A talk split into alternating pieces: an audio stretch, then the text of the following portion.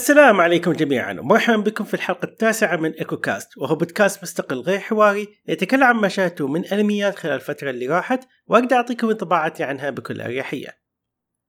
اليوم بتكلم عن أنمي تلفزيوني اصدر عام 2017 اسمه Made in Abyss والمقتبس من المانجا لنفس الاسم من تأليف المانجاكا اكيهيتو تسوكوشي ومن إنتاج استديو Kinema Citrus وهو من فئة السينن من تصنيف المغامرة والخيال والخيال العلمي تتمحور قصة الأنمي عن فتاة يتيمة وعالمة آثار مبتدئة اسمها ريكو وتعيش في مدينة غريبة في وسطها حفرة عميقة وعملاقة والذي يسمونه السكان باسم the Abyss. ويحتوي العديد من بقايا آثار لحضارة قد فنى الزمان عنها منذ وقت طويل. هدف ريكو هو البحث عن أمها هناك وفي نفس الوقت تحل بعض الأسرار الدفينة حول the Abyss وخلال استكشافها في the Abyss تصادق فتى غريب اسمه ريجو يساعدها في تحقيق هدفها. اللي عجبني في هذا الأنمي هو التحول التدريجي لعالم القصة. فتبدأ تشوف الحياة الطبيعية لطلاب عالمي الآثار كيف كانت حياة حلوة وطبيعية وجميلة. بالمقارنة لما أنت تقرر تروح عالم ذي أبس وتتغير نظرتك لحياتك السابقة كليا. وعرفوا كيف يمزجون براءة مع هول ذي أبس.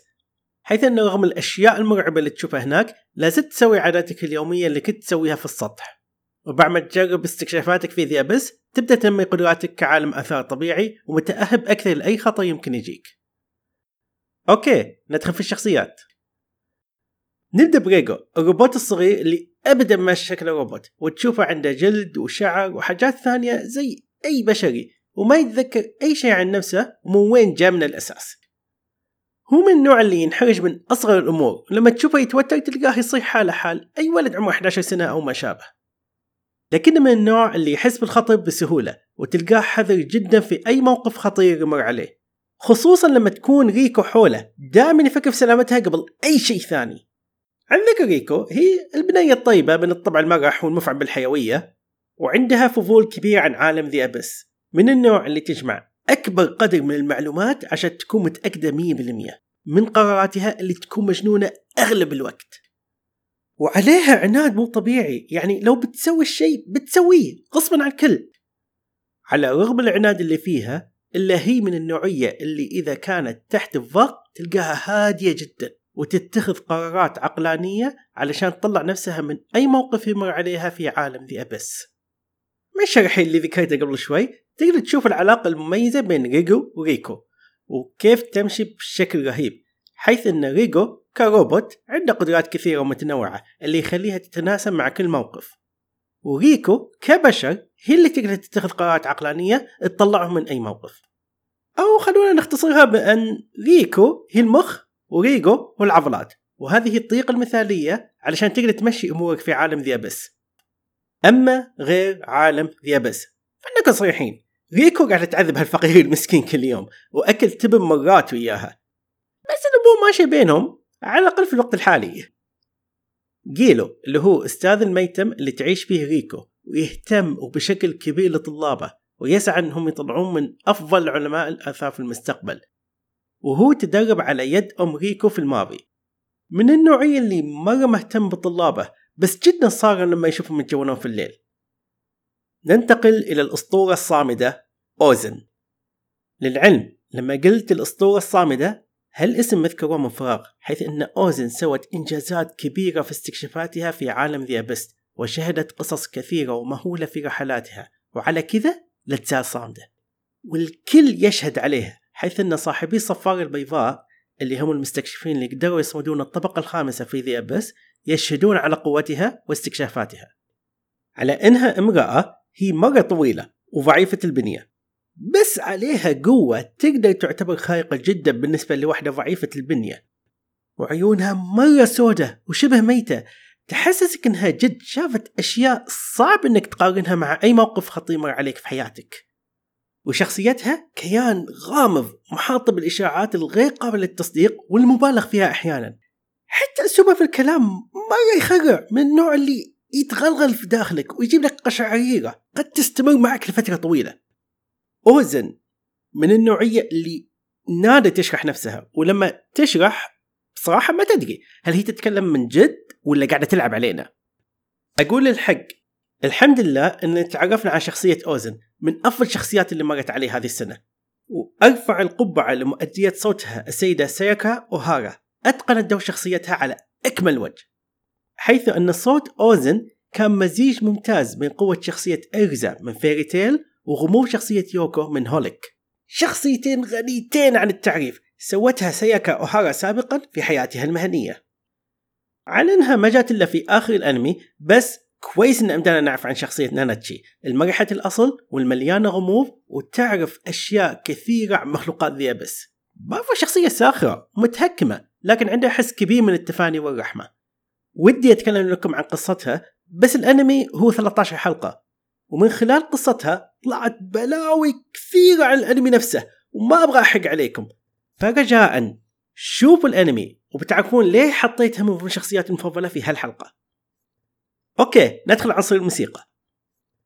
الموسيقى الخلفية من النوعية السريالية يعني تكون خيالية وواقعية في نفس الوقت. تسمع موسيقى جميلة في الحياة على السطح وتتغير لما تنزل في بقاع ذي أبس. بس بكلا الحالتين درجات الإيقاع هي نفسها وهذا الشيء ساعد بشكل كبير إنه يدخلك عالم the Abyss اللي هو مشؤوم لكن جميل. أغنية البداية Deep in Abyss من أداء مؤديتي أصوات ريجو وريكو جميلة جدا. وفي نفس الوقت ذات علاقة حيث أن كلماتها هي عبارة عن رحلة لشخصين ومغامرتهما في عالم غريب. ومين أحسن مؤديتي صوت ريجو وريكو؟ يحكون لنا كيف كانت رحلتهم في عالم the Abyss أغنية النهاية. تابي نو هيدراتي شيهاتي نو ميجيتي. أيضا من أداء مؤديتي أصوات ريجو وريكو برضو جميلة. وتحسها ختامية مثالية تعلمك أن مغامراتهم ما بعد تخلص. عجبني القرار اللي اتخذوه في أغنية البداية والنهاية. أعطى شعور حقيقي عن رحلة ريجو وريكو في عالم the Abyss. صحيح أن في أنميات سوتها من قبل لكن نادر جدا تشوف إتقان كامل لها. وأنمي Made in Abyss هو أحد هذه الحالات النادرة. حلو ندخل عنصر الرسم زي ما ذكرت لكم في حلقة انطباعات موسم الصيف لا يغركم رسمه لأن أسلوب الرسم هذا مو بأول مرة يمر علي. تشوف أشكال الشخصيات لطيفة لكن درجة الظلال على ألوان الشخصيات شوية رمادية. تصاميم عالم ومخلوقات ذي بس من أروع وأجمل ما شفت هذه السنة. شفنا أنواع من البيئات الخطرة اللي يحتفونها ذي بس لكن في نفس الوقت وردنا جمال غير معهود عليه. العالم بكبره يصح انك تسوي له لعبة فيديو عليها. وللأسف في طيحات في بعض الفريمات لبعض مشاهد الانمي. بس الحمد لله ما كانت كثيره وكل ما قاعد يتحسن أكثر مع الوقت. فواضح من الموضوع إن الطيحات اللي شفناها في البداية كان بس إن الرسامين استعجلوا علشان تطلع الحلقة في وقتها. شيء جدا سهل الصراحة وقت ما تنزل نسخة البلوراي انمي ميد ان ابس من الأنميات اللي قدم لنا شخصيات لطيفة ودمج بين عناصر الخيال والخيال العلمي والغموض بشكل متوازن. استمتعت بالشخصيات اللي قدموها. ووضحوا لنا كيف كانت علاقاتهم مميزة عن بعضهم البعض رغم قصر وجودها. والأنمي خلط بين الخيال والغموض بشكل متوازن وما أحد طغى على الثاني.